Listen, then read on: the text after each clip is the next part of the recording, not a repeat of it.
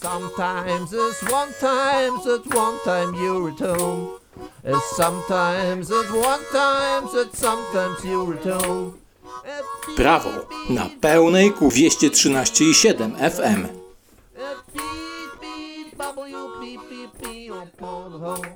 Minęła godzina 20, w związku z czym w Radiu Prawo na Pełnej czas na audycje karne, materialne. To poprowadzona z przymrużeniem oka audycja, w której odkrywamy tajniki prawa karnego materialnego przed każdym, kto chce się czegoś o nim dowiedzieć. Nie trzeba mieć skończonego kursu z prawa, ani tym bardziej sprawozdawstwa. E, wystarczą chęci, trochę czasu i jakaś odporność na czerstwe, czasami lewicowe dowcipy. Dzisiaj zajmiemy się polskimi przepisami karnymi. Zaczynamy! Najbardziej ogólnym źródłem polskiego prawa karnego jest Konstytucja RP. W określonych sytuacjach konstytucję można stosować bezpośrednio, ale przede wszystkim stanowi ona pewne ramy, w ramach których powinien poruszać się ustawodawca tworząc prawo, a sądy stosując to prawo. Generalnie w Konstytucji nie ma więc e, ani stypizowanych przestępstw, ani jakichś szczegółowych zasad odpowiedzialności. Są natomiast pewne podstawy, które mają zagwarantować, że prawo karne będzie miało charakter demokratyczny i będzie odpowiadało pewnym standardom wypracowanym przez setki lat rozwoju tej dziedziny. Niższe rangą niż konstytucja są ustawy, które stanowią Podstawowe źródło prawa karnego w Polsce, zgodnie z omówioną wcześniej zasadą, nie ma przestępstwa bez ustawy. Podstawową ustawą, która reguluje kwestie karne, jest kodeks karny. Historię tego kodeksu omówię w dalszej części. Kodeks karny składa się z trzech części: ogólnej, szczególnej i wojskowej. W części ogólnej zawarto zapisy dotyczące ogólnie rozumianych przestępstw, zasad odpowiedzialności, kwestii środków probacyjnych i kar. Część szczególna to opisy poszczególnych przestępstw, a część wojskowa zawiera w sobie modyfikacje zarówno części ogólnej, jak i części szczególnej, które dotyczą przede wszystkim żołnierzy, a także w określonych sytuacjach innych osób związanych z wojskiem. W polskim systemie prawnym funkcjonuje także masa innych ustaw, które zawierają w sobie jakieś przepisy karne, głównie są to przepisy ustanawiające nowe przestępstwa i wykroczenia. Jeśli chodzi o kodeksy, czyli specyficzny rodzaj ustaw, jakoś związane z prawem karnym, to mamy w Polsce wspomniany już kodeks karny, kodeks postępowania karnego, który reguluje kwestie postępowania w sprawie skazania lub uniewinnienia za jakieś przestępstwo, kodeks karny wykonawczy, który mówi o tym, w jaki sposób wykonywać kary już prawomocnie orzeczone, kodeks karny skarbowy, który zawiera zarówno postanowienia proceduralne, jak i postanowienia charakterystyczne dla kodeksu karnego, z tym, że dotyczy wyłącznie czy głównie przestępstw finansowych, które godzą w interesy państwa. Mamy także kodeks wykroczeń, który jest czymś analogicznym do kodeksu karnego, oraz kodeks postępowania w sprawach o wykroczenia, który reguluje postępowanie, jak sama nazwa wskazuje, w sprawach o wykroczenia. Jeśli chodzi o ustawy, które często przewijają się w praktyce osób związanych z prawem karnym, to warto tutaj wymienić przede wszystkim ustawy o przeciwdziałaniu narkomanii, gdzie stypizowano, czyli opisano różnego rodzaju przestępstwa związane z narkotykami, ustawy o postępowaniu w sprawach nieletnich, która opisuje, jak zachowywać się, gdy przestępstwo popełni ktoś, kto z uwagi na wiek nie może jeszcze odpowiadać jak normalny dorosły człowiek, oraz ustawę o odpowiedzialności podmiotów zbiorowych za czyny zabronione pod groźbą kary, czyli fantastyczną ustawę, która mówi, w jaki sposób podmioty prawne na rzecz których popełniono przestępstwo, także mogą odpowiedzieć za takie przestępstwo. Jeśli chodzi o inne źródła prawa karnego, to warto jeszcze zwrócić uwagę na umowy międzynarodowe, które są takim źródłem, jeśli do ich ratyfikacji wymagana jest ustawa. Chodzi tu przede wszystkim o konwencje, które nakazują zapewnienie przez Polskę odpowiedniego poziomu ochrony praw i wolności obywatelskich. Dalej mamy jeszcze rozporządzenia. To akty prawne niższego rzędu, które są aktami wykonawczymi do ustawy. Jeśli chodzi o ich wpływ na prawo karne, to dopuszcza się doprecyzowanie czynów zabronionych przez rozporządzenie, gdy ich karalność jest wskazana w ustawie. Warunkiem jest to, by w ustawie znalazły się podstawowe elementy dotyczące opisu czynu i kary. Jeszcze ciekawiej rzecz się ma z y, aktami prawa miejscowego. To specyficzne akty prawne wydawane przez organy samorządowe, np. przez rady gminy. Na gruncie prawa karnego chodzi tutaj o akty prawa miejscowego zawierające przepisy porządkowe, które w istocie są wykroczeniami. Trybunał Konstytucyjny dopuścił możliwość wprowadzania przepisów porządkowych będących wykroczeniami, ale pod pewnymi warunkami. Przepisy te muszą być uchwalane przez wybraną demokratycznie władzę w powszechnych wyborach. Wprowadzane kary muszą mieć niewielki stopień dolegliwości, najczęściej będzie to chodziło o jakąś grzywnę, a ustawa musi zezwalać na wprowadzanie takich przepisów porządkowych. Jeśli chodzi o orzeczenia sądowe jako źródło prawa, to w Polsce mamy system prawa stanowionego, a zatem sądy nie mogą stanowić prawa, a jedynie je wykonują. Sądy mogą jednak wpływać na interpretację przepisów, najczęściej czyni to Sąd Najwyższy poprzez swoje orzeczenia, a zwłaszcza uchwały. Do Sądu Najwyższego sądy niższego rzędu mogą także wysyłać pytania prawne dotyczące tego, jak interpretować konkretny przepis. Wśród źródeł prawa można także wskazać zwyczaj, który jednak ma dużo większe znaczenie w krajach anglosaskich niż w krajach Europy kontynentalnej. Zwyczajowe zachowanie nie jest traktowane w Polsce jako źródło prawa, ma jednak jakiś wpływ na działania ustawodawcy. Czasami dopuszcza się wyłączenie odpowiedzialności z uwagi na zwyczaj. Na przykład wręczanie nauczycielom upominków na koniec roku szkolnego nie jest traktowane jako łapówka, a polewanie ludzi wodą podczas świąt wielkanocnych, oczywiście w pewnych rozsądnych granicach, nie jest traktowane jako naruszenie ich nietykalności cielesnej. W żadnym cywilizowanym systemie prawa poglądy doktryny prawniczej same w sobie nie są źródłem prawa. Doktryna wpływa na tworzenie prawa i interpretację za pośrednictwem naukowców, którzy się tym zajmują, i poglądów, do których odnoszą się sędziowie. Przyjrzyjmy się teraz historii polskich kodeksów karnych. Zaczniemy od okresu zaborów.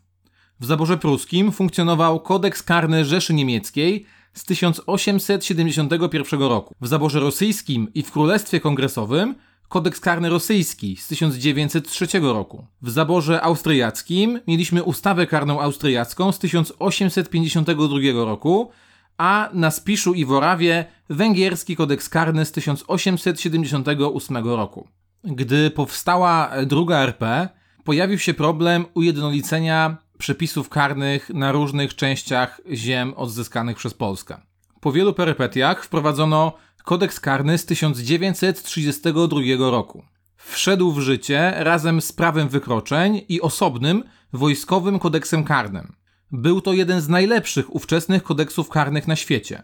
Nowoczesny, napisany znakomitym językiem, mógł stanowić wzór dla innych tego typu ustaw w Europie.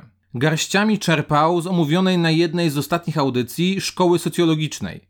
Głównym człowiekiem odpowiedzialnym za ten kodeks był Juliusz Makarewicz. Kodeks karny cechowały przede wszystkim nacisk na zasadę legalizmu, oparcie odpowiedzialności na zasadzie indywidualizmu oraz uwzględnienie potrzeb prewencji. Kodeks funkcjonował, co dziwne, aż do początku roku 1970. Było to ewenementem w krajach, które po przejęciu władzy przez tak zwanych komunistów jak najszybciej wprowadzały nowe, często totalitarne ustawy karne. Kodeks karny z drugiej RP został zastąpiony przez ustawę o takiej samej nazwie z 1969 roku. Nowy kodeks karny częściowo nawiązywał do uregulowań swojego poprzednika, przez co trzymał nie najgorszy poziom. Dużo bardziej krytycznie podchodzi się do jego zapisów z zakresu polityczno-kryminalnego, ponieważ tutaj stanowił oręż w kreowaniu rzeczywistości przez władze Polski Ludowej. Zamiast chronić prawa i interesy jednostki, kodeks przede wszystkim chronił interesy polityczne państwa i dbał o zachowanie jego ustroju ekonomicznego. Wyrażało się to w znacznej ochronie mienia społecznego. Ówczesne władze były także krytykowane za to, że mimo deklaracji ograniczenia stosowania kary pozbawienia wolności jedynie do najcięższych przestępstw w ogóle tego nie realizowały. Jeśli chodzi o okres przejściowy między PRL a trzecią RP, e, należy wskazać, że w 1987 roku powołano Komisję do Spraw Reformy Prawa Karnego, ale wewnętrzne napięcia i niechęć władzy do wprowadzania zmian sprawiły, że nic ciekawego z tej komisji nigdy nie wyszło. Wszystko zmieniło się w czerwcu 1989 roku. Bez nacisków ze strony władz PRL prace ruszyły pełną parą, a w komisji zasiadło wielu znanych karnistów, wśród których byli chociażby profesorowie Col, Cieślak, Gardocki czy Marek, sędziowie Kalaus i Kubiak, czy adwokaci Dubois i Sandomierski.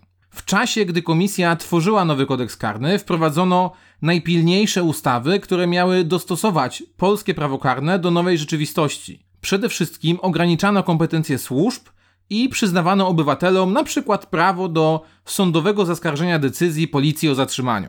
Pierwszy projekt nowego kodeksu karnego pojawił się już w 1990 roku. Jego podstawowe założenia sprowadzały się do tego, że należało odejść od upolitycznienia prawa karnego i skupić się na ochronie podstawowych wartości. Na nowo należało opracować zasady odpowiedzialności, system kar i środków represji oraz zasady ich wymierzania. Potrzebna była rewizja katalogu przestępstw uwzględnienie interesów pokrzywdzonego, a także położenie nacisku na efektywność zwalczania przestępczości, która nie miała polegać wyłącznie na surowej represji karnej. Ten ostatni punkt, choć zgodny z badaniami naukowców, wzbudzał największe obawy i uniemożliwiał szybkie wprowadzenie nowego kodeksu. Politycy i opinia publiczna nie chcieli uznać faktu, że najlepszym sposobem zwalczania przestępczości wcale nie jest możliwie jak najbardziej surowe karanie sprawców przestępstw.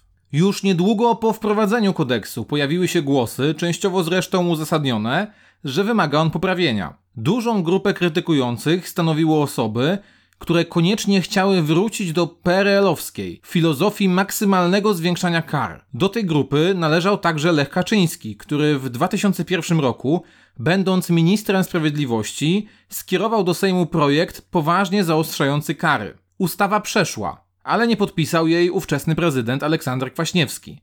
Zamiast tego powołał on zespół fachowców, teoretyków i praktyków, którzy opracowali bardziej cywilizowany projekt nowelizacji, dostosowany do europejskich standardów. Projekt przepadł jednak w Sejmie z uwagi na zakończenie kadencji. Do czasu potężnej nowelizacji kodeksu karnego z 2015 roku mieliśmy masę nowelizacji cząstkowych, z których część była reakcją na nowe zjawiska społeczne, np. stalking, część zaostrzała kary za konkretne przestępstwa, np. korupcyjne, a część dotyczyła samych podstaw odpowiedzialności.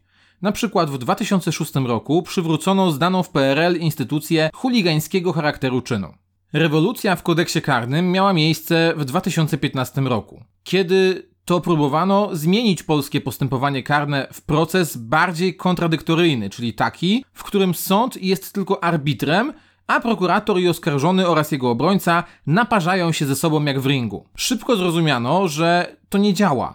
Chociażby dlatego, że prokurator ma za sobą zaplecze całego państwa, a oskarżony nie. Więc jak tu mówić o równowadze stron?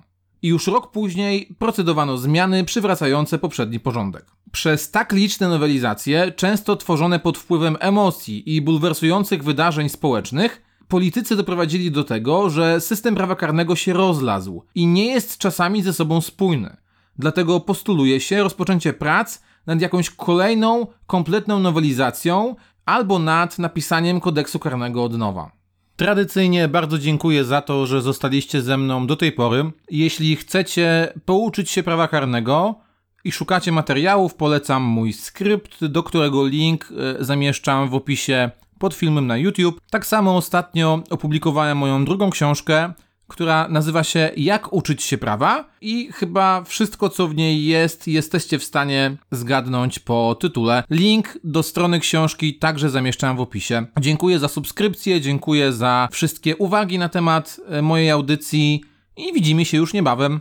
Do zobaczenia. Sometimes it's one it's one time you're at home. It's sometimes it's one it's sometimes you're at home. Prawo na pełnej ku 213,7 FM.